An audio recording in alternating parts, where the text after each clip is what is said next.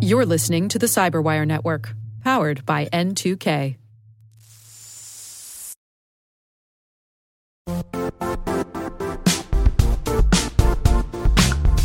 And now, a word from our sponsor, Zscaler, the leader in cloud security.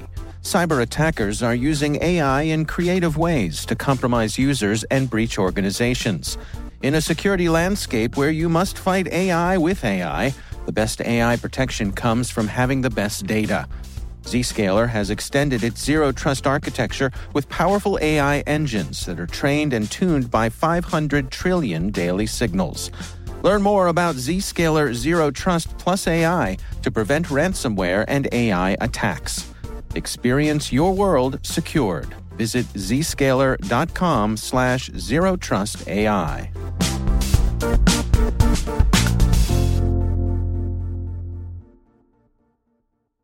Welcome to Spycast. My name is Dr. Andrew Hammond, historian and curator here at the International Spy Museum in Washington, D.C. Every week, Spycast explores the world of intelligence and espionage by bringing you in depth conversations with spies, spy masters, intelligence officers, and authors. We explore the stories, secrets, tradecraft, and technology of a world that looms beneath the surface of everyday life. I'm really pleased to get a chance to speak to you, James. For listeners that are just coming across you for the first time, or those who've met you before but just need a refresher, could you just tell us a little bit about yourself and about your background? Well, I'm actually an escaped felon, and uh, I'm being sought by the FBI right now. No, actually, I'm glad you said it. I, well, I, I just want to be upright and free and clear with everybody. No, I'm a former soldier. I was brought up in the middle of the country, the Great Plains, from the town of Omaha. I joined the uh, Army fairly quickly after high school. I, spent a year at the University of Nebraska, joined the Army, spent 23 years having a lot of fun, I should say. The best thing I've heard about the Army is it's hours and hours of boredom punctuated by moments of sheer terror. And I, that can be true. My career was not as, I think, involved as some of the current soldiers who've had to do multiple tours in Afghanistan and Iraq, but my career was very interesting, and I spent a lot of time overseas Africa, the Middle East, and Europe.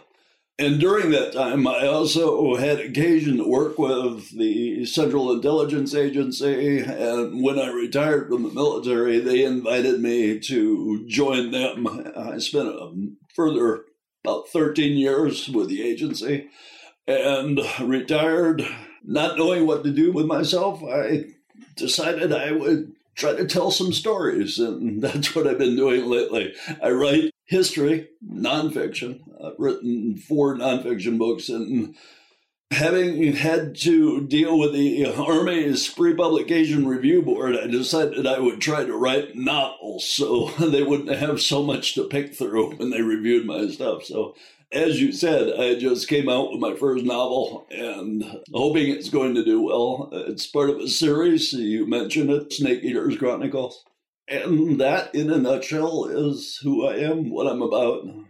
I guess it would be quite interesting for a lot of our listeners to know what was it like to go from military culture to the CIA culture? What were some of the evident things that stood out?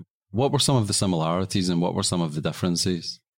Similarities, I think probably the only similarity, unless you're working with Special Activities Division in the CIA, which is they're basically weaponized version of an intelligence officer. The only similarities, really, I think, is the dedication and the mindset of the people that are working there. Unlike the military, which is very teamwork oriented, very group oriented, the agency is very much individual oriented because intelligence officers generally work alone when they're actually in the field, when they're actually on operations. Nine times out of 10, you're on your own. Whereas in the military, you've got a team. You've got a team in front of you, you've got a team behind you, and it's just more of a community than, than the CIA. I had a discussion this weekend with one of my comrades from the Army, and he asked a similar question. And I told him, I do not miss my work with the CIA so much. I do not miss the people because I never formed lasting relationships like I did in the Army. So, did you find that being on your own much more? Was that liberating or disconcerting or neither? It can be disconcerting because you have to rely on yourself, and the, of course, you're always wondering, Am I doing the right thing? Am I doing this the right way? And generally, you find out when you go back and talk to people that they don't have a clue either. So that's one thing. But liberating, yes. While I was in the military, I actually did some solo type operations, and I preferred those to working with a big team in the field. That said, I had better personal relationships with my team members than I did with my comrades in the CIA. I still fall back to it's a better relationship. It's a better experience when you have people to work with. And just to clarify, you're talking about the Directorate of Operations, right? That's correct. I think they call it the clandestine service now. I don't know why, but it was clandestine before. It's still clandestine. But Directorate of Operations are the actual intelligence officers that go out to find information and try to recruit spies. Is there anything that's out there in the public domain that could illustrate the types of things you were up to in the CIA, the region you were in, or the time period, just like broad specifics?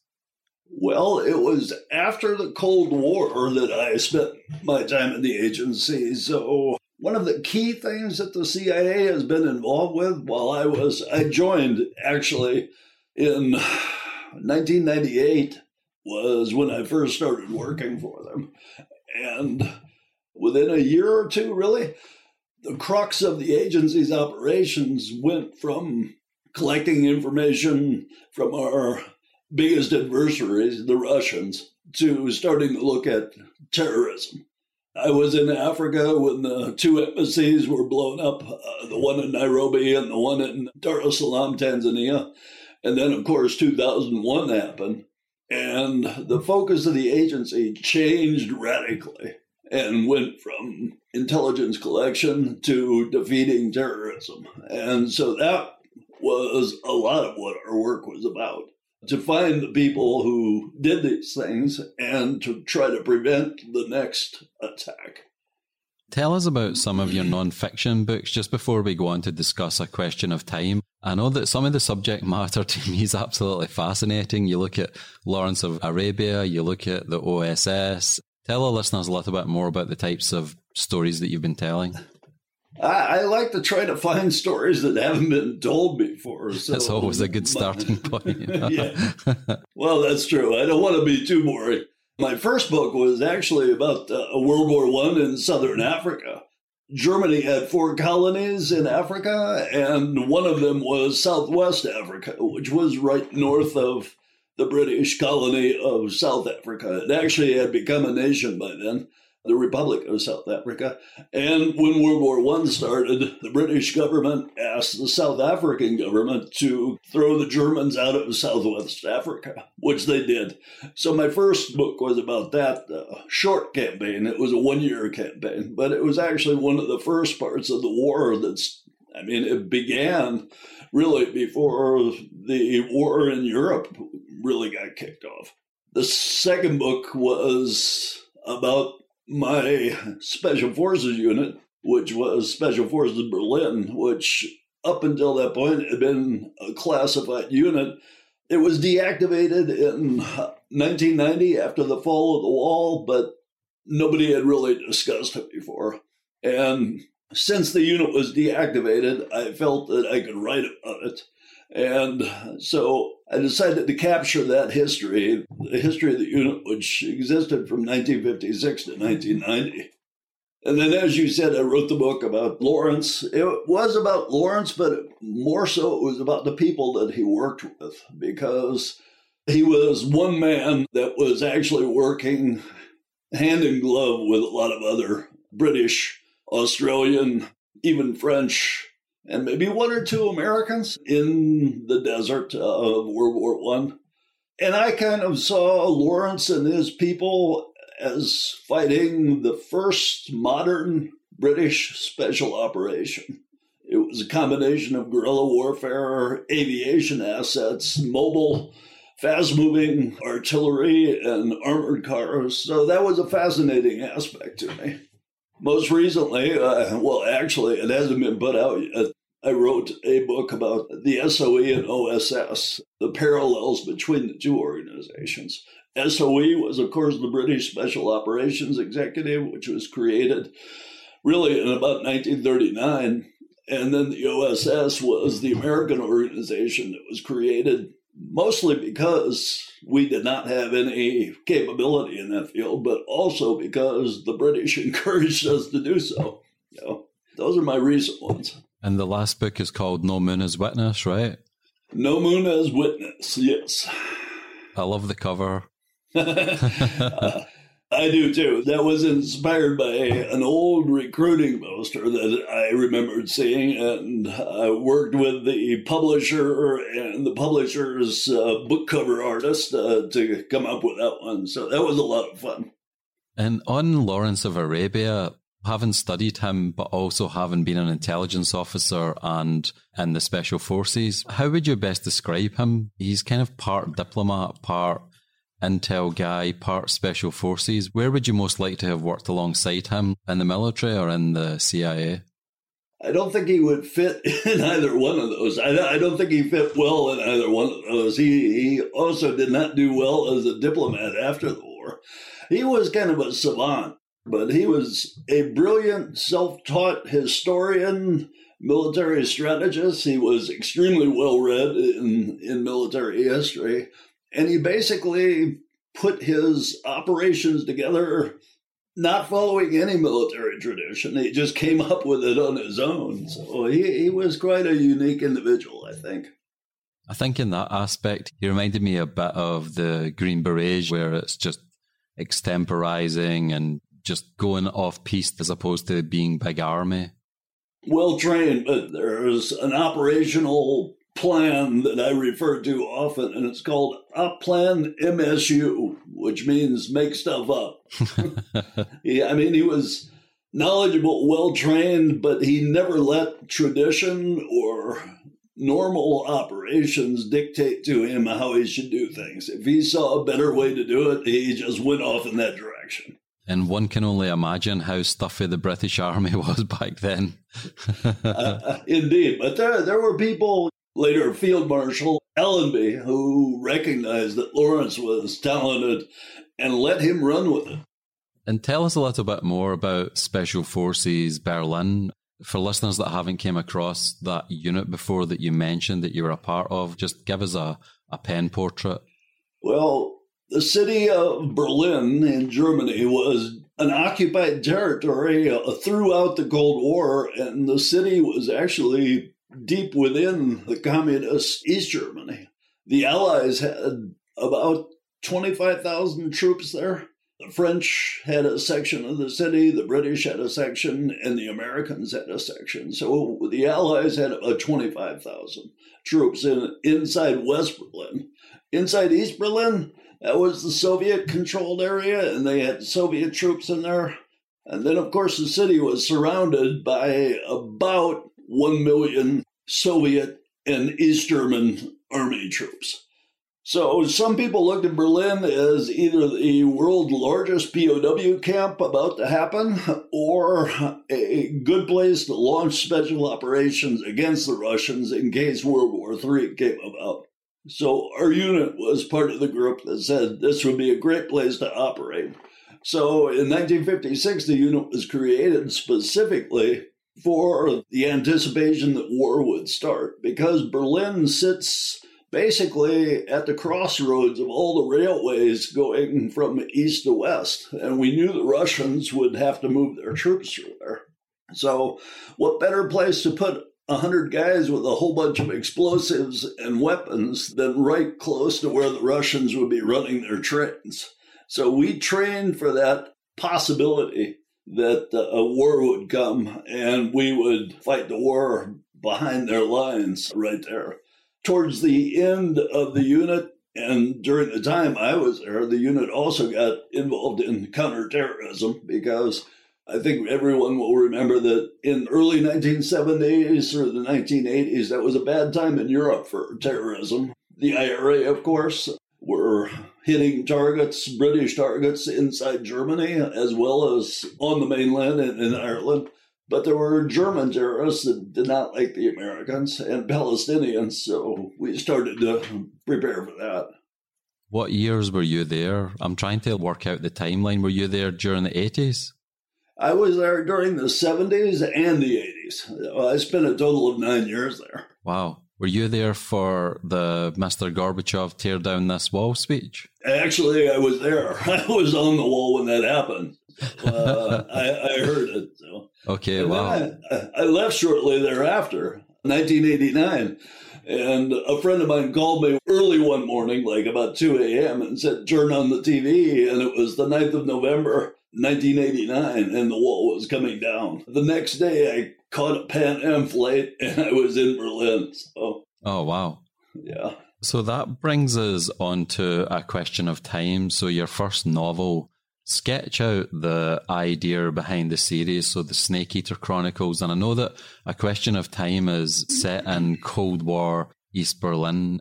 So how much of it is is a way to conveniently get around the, the army censors and how much of it is fiction? Like give us a breakdown. Well, I think one famous author, Camus, said that fiction is basically a way for us to tell the truth. And many of the things in the book actually happen just under different circumstances. So I'm not going to say which is which, but it's based in truth and then it goes from there. A lot of the stories that I would have liked to have put in the Special Forces Berlin uh, nonfiction history would not have made it through the censor. So I've always liked to tell stories, so I decided this would be a good way to try to get some of the information out. And the premise is that the CIA uh, had an agent inside the East German government who suspects that he is under watch, that he has been compromised, and they have to get him out of East Germany.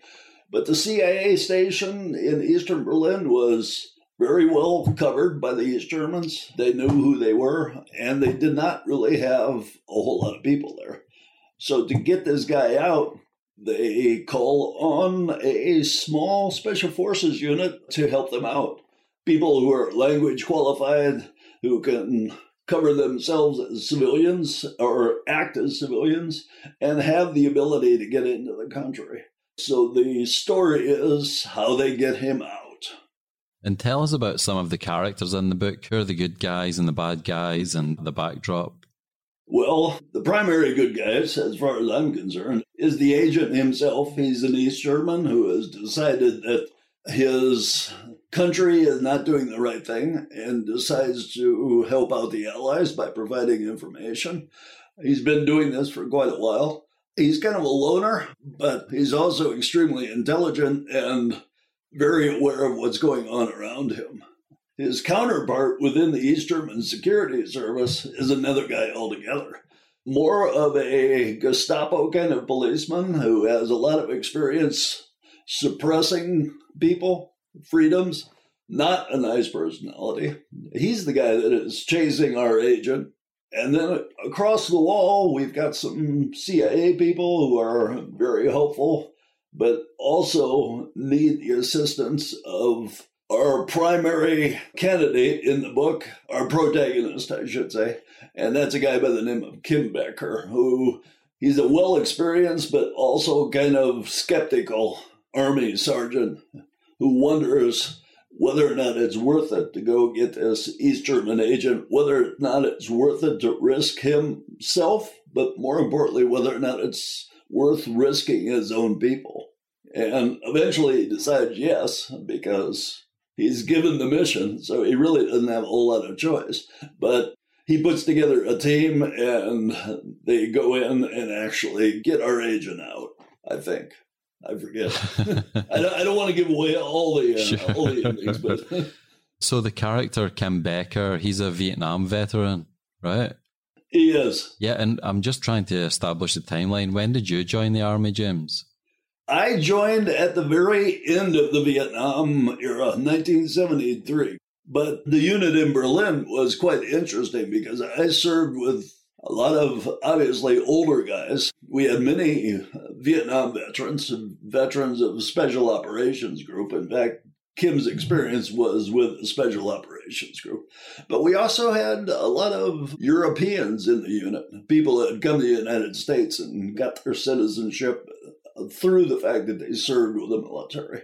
Our commander was, and this is a true story, our commander was a Czech refugee, fought with the French resistance during World War II. Our sergeant major was a German, left Germany at the end of the war when he was 14, but he had actually been part of the Hitler Youth and was supposed to fight against the Americans until he realized which side of the war it would be better better to be on. And we had a number of other people. We had a Polish sailor who had jumped ship in Western Europe. We had a Hungarian who was a fighter pilot that also decided it was better on the other side of the wall. So, a lot of interesting personalities. We'll be right back after this.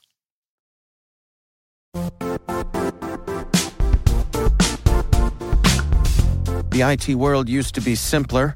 You only had to secure and manage environments that you controlled. Then came new technologies and new ways to work.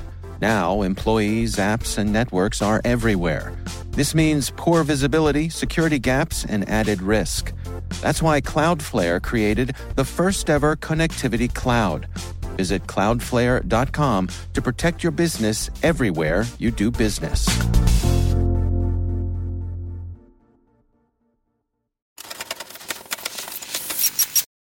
And one of the things that I was interested in was was the unit that you were a part of and that Kim Becker is in in the novel. What relationship, if any, did they have with the United States military liaison mission and BRIXMIS?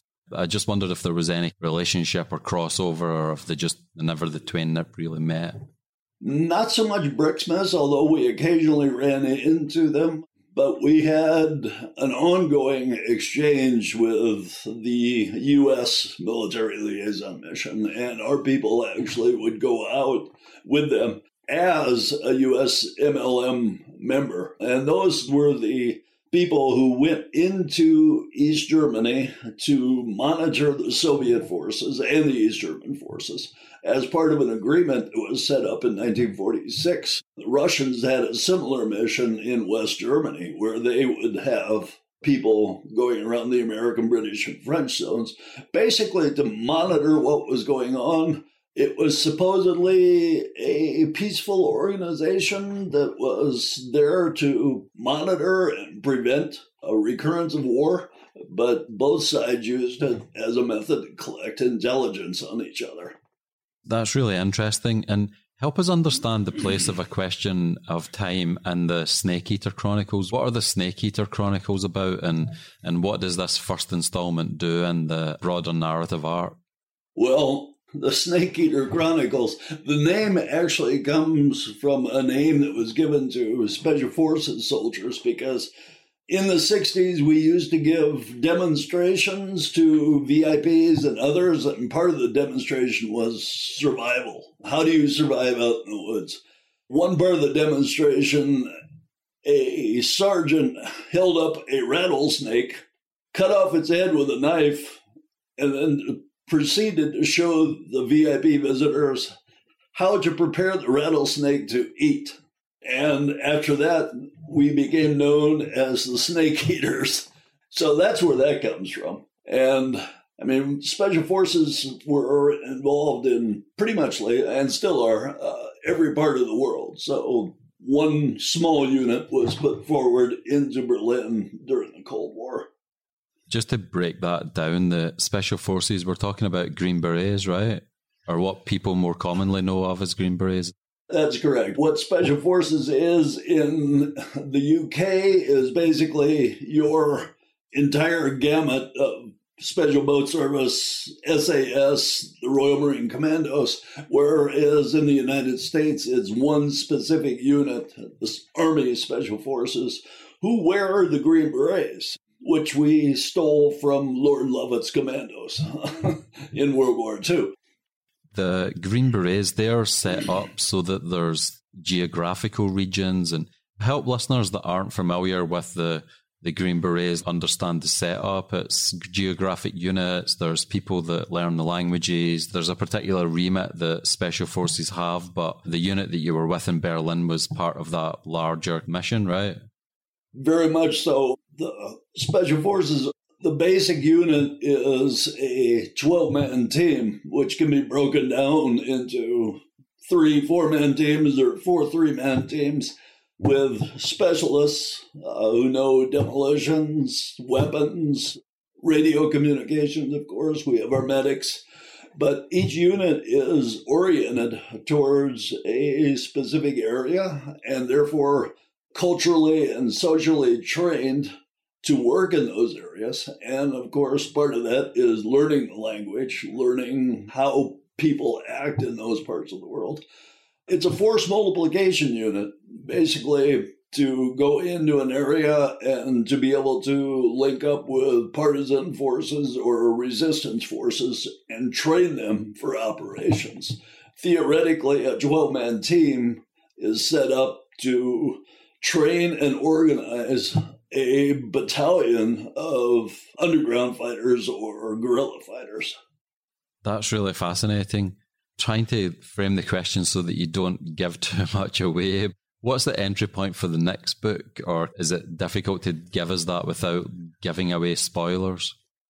Well, as you mentioned, a question of time is Cold War oriented. Uh, we're in Berlin and East Germany, and the time frame is about 1978, 1979.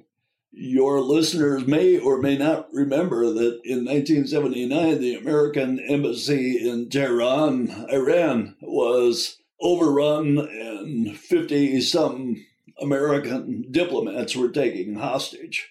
Special Forces Berlin actually took part in the attempted rescue of those hostages in 1980. So historically, my unit was actually there. So in the book, The Snake Eater Chronicles, the second one, which is called An Appointment in Tehran, I describe what may or may not have been a part of that mission, which was to get some very specific people and some very specific equipment out of the country before it was captured either by the Iranians or the Russians. How much of a pivot did you have to make to turn from non-fiction to fiction? Did you have to go to the library and get out how to author your first novel book, or was it was it easy to pivot, or was it a little bit more of a process? It was a process. I mean, I had to learn how to specifically set up a novel and write it. But I have always been, even in my nonfiction, I try to tell narrative history more not so much the relation relating of facts and figures and dates. So I've always been interested in narrative history, the telling of a story. So converting what was nonfiction to fiction was not that difficult for me. Uh, something I've always been interested in and uh, have been trying. I had some help. Obviously, my editors with Casemate Publications were very accommodating. In fact, this is the first fiction book that Casemate has done. They're starting to turn from pure military history to being able to put out fiction as well. So it was a trip and a, a learning experience, but uh, it's one that I enjoy a lot.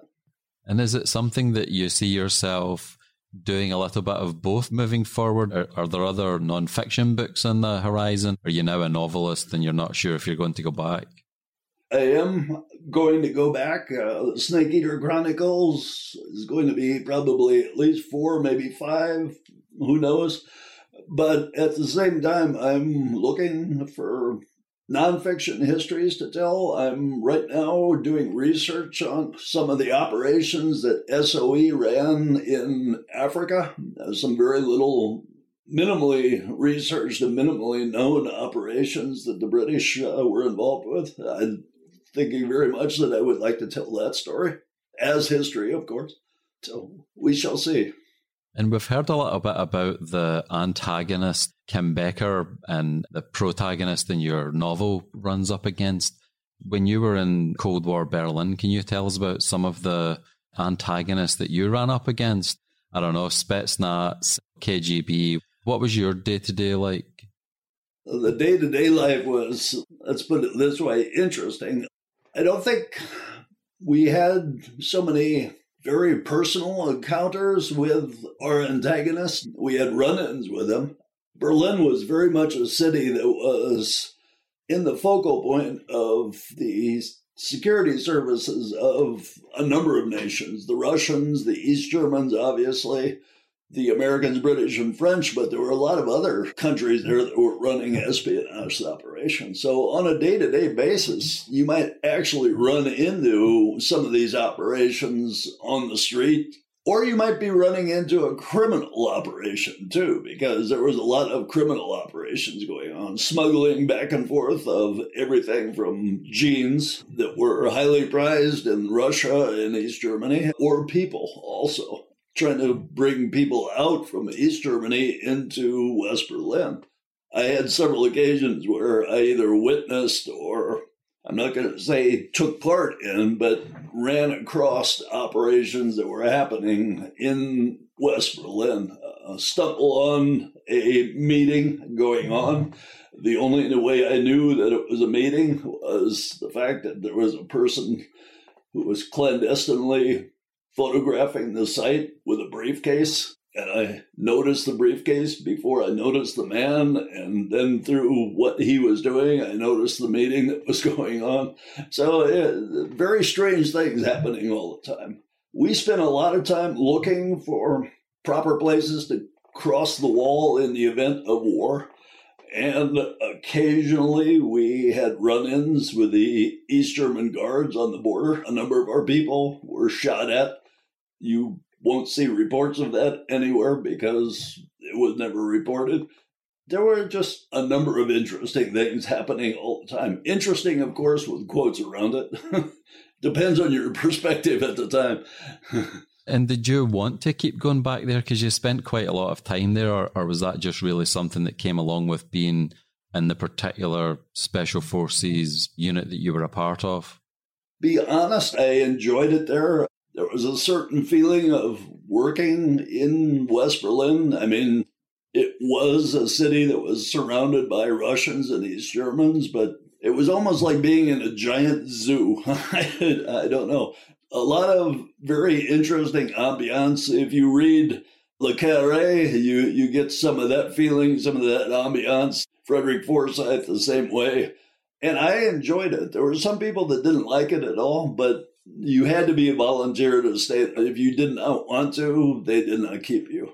And you mentioned Le Carre and Frederick Forsyth there. Were there particular inspirations or novels that you try to model your own novel upon, or, or were you just doing your own thing? Well, the one thing I have found out is that it's extremely difficult to copy another author. I always end up with my own voice. For one thing, Le Carre can go on for pages about very small things, and I do not have that ability. Uh, I mean, he, he can go through a description of a bedroom that will take him five pages. My description would take probably half a paragraph. But I don't want to emulate anyone. I want to have my own voice, and I try to tell my story not so much as a crash bang thriller, sort of like Carre. His are very quiet novels Forsyth is a bit more exciting. I don't want to emulate their writing, but I don't want to have a story that's all about killing people and all about action. I want to have the background behind how things happen, try to bring in the characters and their motivation, and very much teamwork, how it requires a team to do anything. It's never just one guy out there, Rambo esque, I guess. But anyway, that's what I'm aiming for. There's probably some Spycast listeners out there that have great personal stories, or maybe they can think of some great stories that they would like to cash out. What advice would you give to them if there's one of them out there that wants to write a novel or that's thinking of converting their own life experience into something either novelistic or nonfiction? Well, the first thing they have to do is start writing. start writing your story, outline the book, put the words to paper, get somebody else to read it to help you out. I rely on a number of what I call beta readers, one of whom is my wife, who, although she's very interested in foreign relations and international affairs, she's not so much interested in the military aspects. So she reads things and then gives me feedback on how the story can be better told. And any writer needs that because sometimes what you're thinking is very clear to you, but it will need more elaboration, more detail to be clear to others. So uh, that other reader is very important. Don't worry about the grammar. Somebody else will fix it if you're that bad, but get the paper out and start writing. and did you have a process where you a certain amount of words per day or or just as the inspiration came or how do you go about your craft? I start out very early in the morning. Well, not so early, but early in the morning. And I try to write for about four or five hours. And invariably, I will hit a wall when I get tired of writing. Some days I will not have any inspiration at all. And I have found sometimes it's a good thing to skip over sections and write other chapters, other bits, and then go in and fill out the other stuff in the meantime. There's no real word count that I go for every day, although uh, I do like to make progress, so I do monitor what I'm writing. you know, I figure if I get 700, 1,000 words down on paper, I'm doing pretty well. I might go back and rewrite 500 of those, but you know, it, it's a way to do things. Thinking about timeline, thinking about how a story goes together, your characters have to be built out you're not too much technical detail. All those kind of things play into it. But as I said, the first thing you have to do is get up in the morning and or evening and start writing. One of the things that's interesting about your story is that you have metamorphosized a few times in the course of your life. You went from being a soldier to being an intelligence officer in the CIA to becoming an author how do you do that metamorphosis? Because a lot of people struggle to go from one thing to another. How did you manage to adapt and change? Or is that just very special forces? It might be because I, have seen people in special forces go on to do all kinds of weird things. I just kind of follow what is interesting to me. Archaeology for a while was interesting, it still is. And then I look back and say, okay, T.E. Lawrence, uh, Lawrence of Arabia, started out as sort of a historian, became an archaeologist. His archaeology led him to the Middle East. His experience in the Middle East led him to being recruited as a map maker and then as an intelligence officer, special operations kind of person in the war. His experience led him to be a diplomat. And then he went on to other things like repairing speedboats for the Royal Navy or things like that. I think it's just following your interests. And if you follow your interests, then you're going to be able to be satisfied with what you're doing. Africa has came up a couple of times in our conversation with T. Lawrence and North Africa, the Middle East, and and you were talking about Southwest Africa, I think it was. Is that modern day Namibia? Yes, it is. Okay. Yeah. And you mentioned that you had you were there when the bombings took place as well in '98. Yeah, is Africa a region of the world that you're also really interested in? It is. It is. When I was in the army, I first visited Africa. I think 1985. Part of a survey team that went to Zimbabwe and Zambia, a couple other places. I was there again with the army in 1993 1992, 1993 with the UN operations there. I met my wife in Africa in 1991, who she would become my wife later on. She was a diplomat, a foreign service officer. She went back to Africa after I got out of the army, and I tagged along with her at the same moment when I was asked by the CIA to work for them. So I worked for the CIA in Africa, amongst other places. And we we lived in six different countries in Africa. I think I spent a total of about 12 years in Africa. And it's a place, I mean, it's a huge place. It's culturally diverse. Each one of the countries I served in was different from the other, and very much enjoyed that. So Africa became part of my life as well. I, I find it much more interesting than the Middle East, quite frankly. That's really fascinating. What countries in Africa? Zaire, which is now the Congo, Rwanda, Tanzania, Madagascar, Ivory Coast, Liberia, Namibia. I guess that's seven countries. Wow, and that's all over. That's the south. That's like way over to the east. That's way over to the west. Yeah, quite a bit. And then I spent some short periods of time in in other countries, uh, Niger, Mauritania, Sudan. and for our listeners that don't have the background that you do, it just struck me that given that you were in the special forces for quite some time and then you were in the CIA for quite some time, do you ever find yourself now you're writing your books, you're being an author, and do you ever think to yourself, I could raise some serious mischief with the training that I've had. Do you ever, are you ever tempted just to use some of the the old skills just to like break the week up or anything or? Well i would never admit to that on, in, a, in a public forum. I'm just being say, playful of course.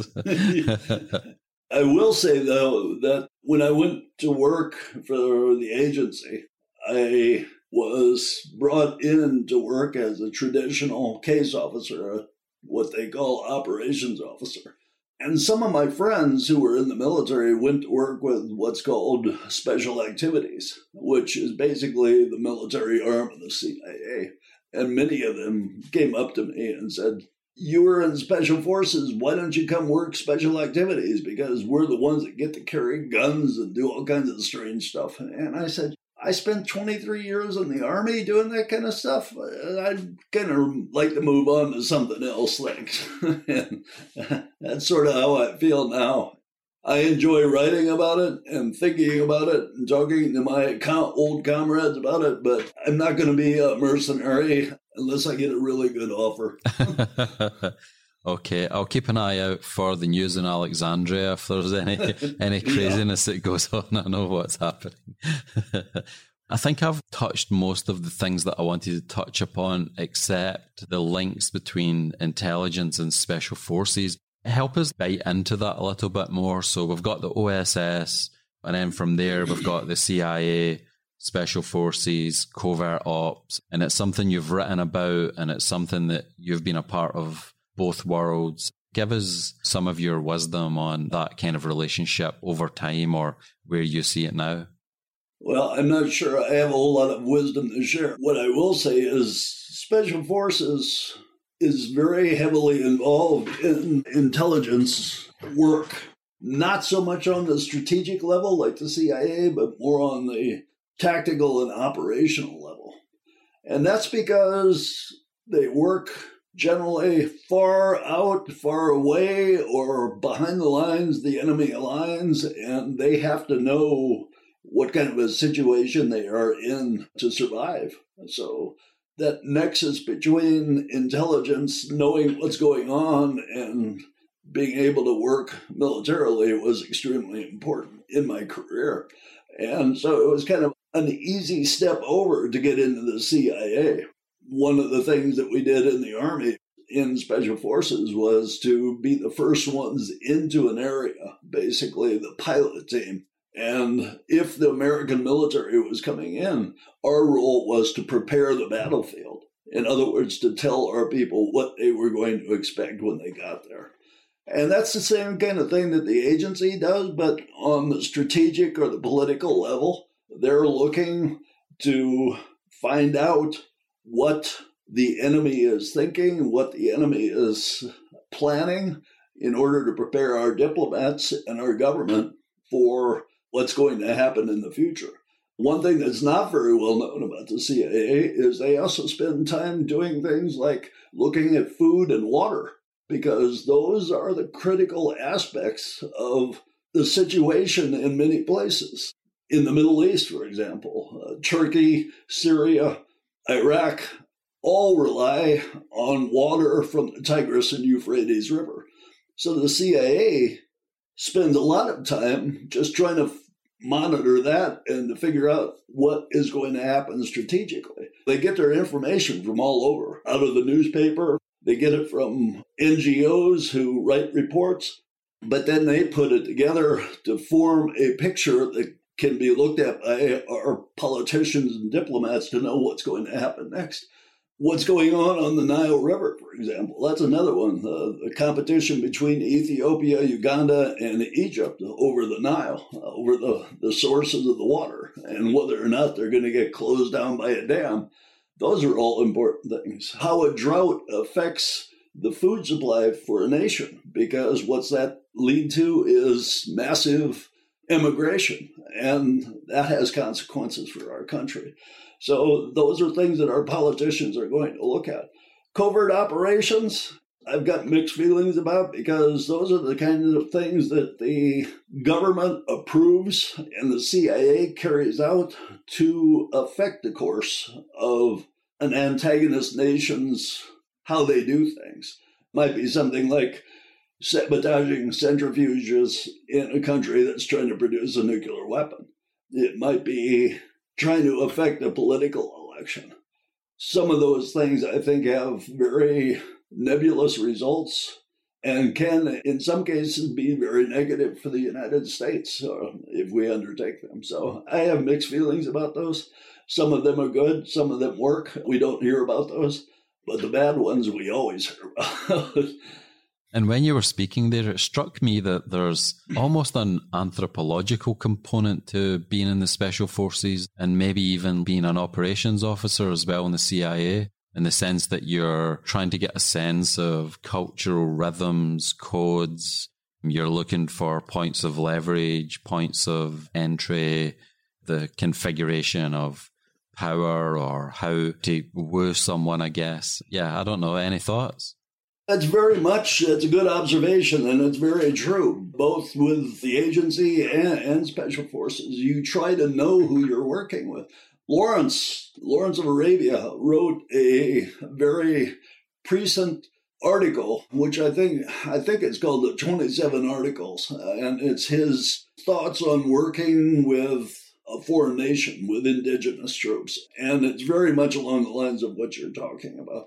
You have to know the people that you work with in order to work with them well. You have to know their language, you have to know their culture, you have to know that you can't pat their children on their heads or whatever. There's one good story that I could tell about one of our American commando forces, and he is asked what language he speaks or if he speaks that specific language. And he goes, why would I want to know that language? I'm not going to talk to them. I'm going to kill them. That is just the opposite of what Special Forces tries to do. We try to know the people, we try to be able to anticipate how they're going to react to things, know what they want, know what they like, and use that to be able to multiply our effect in a country.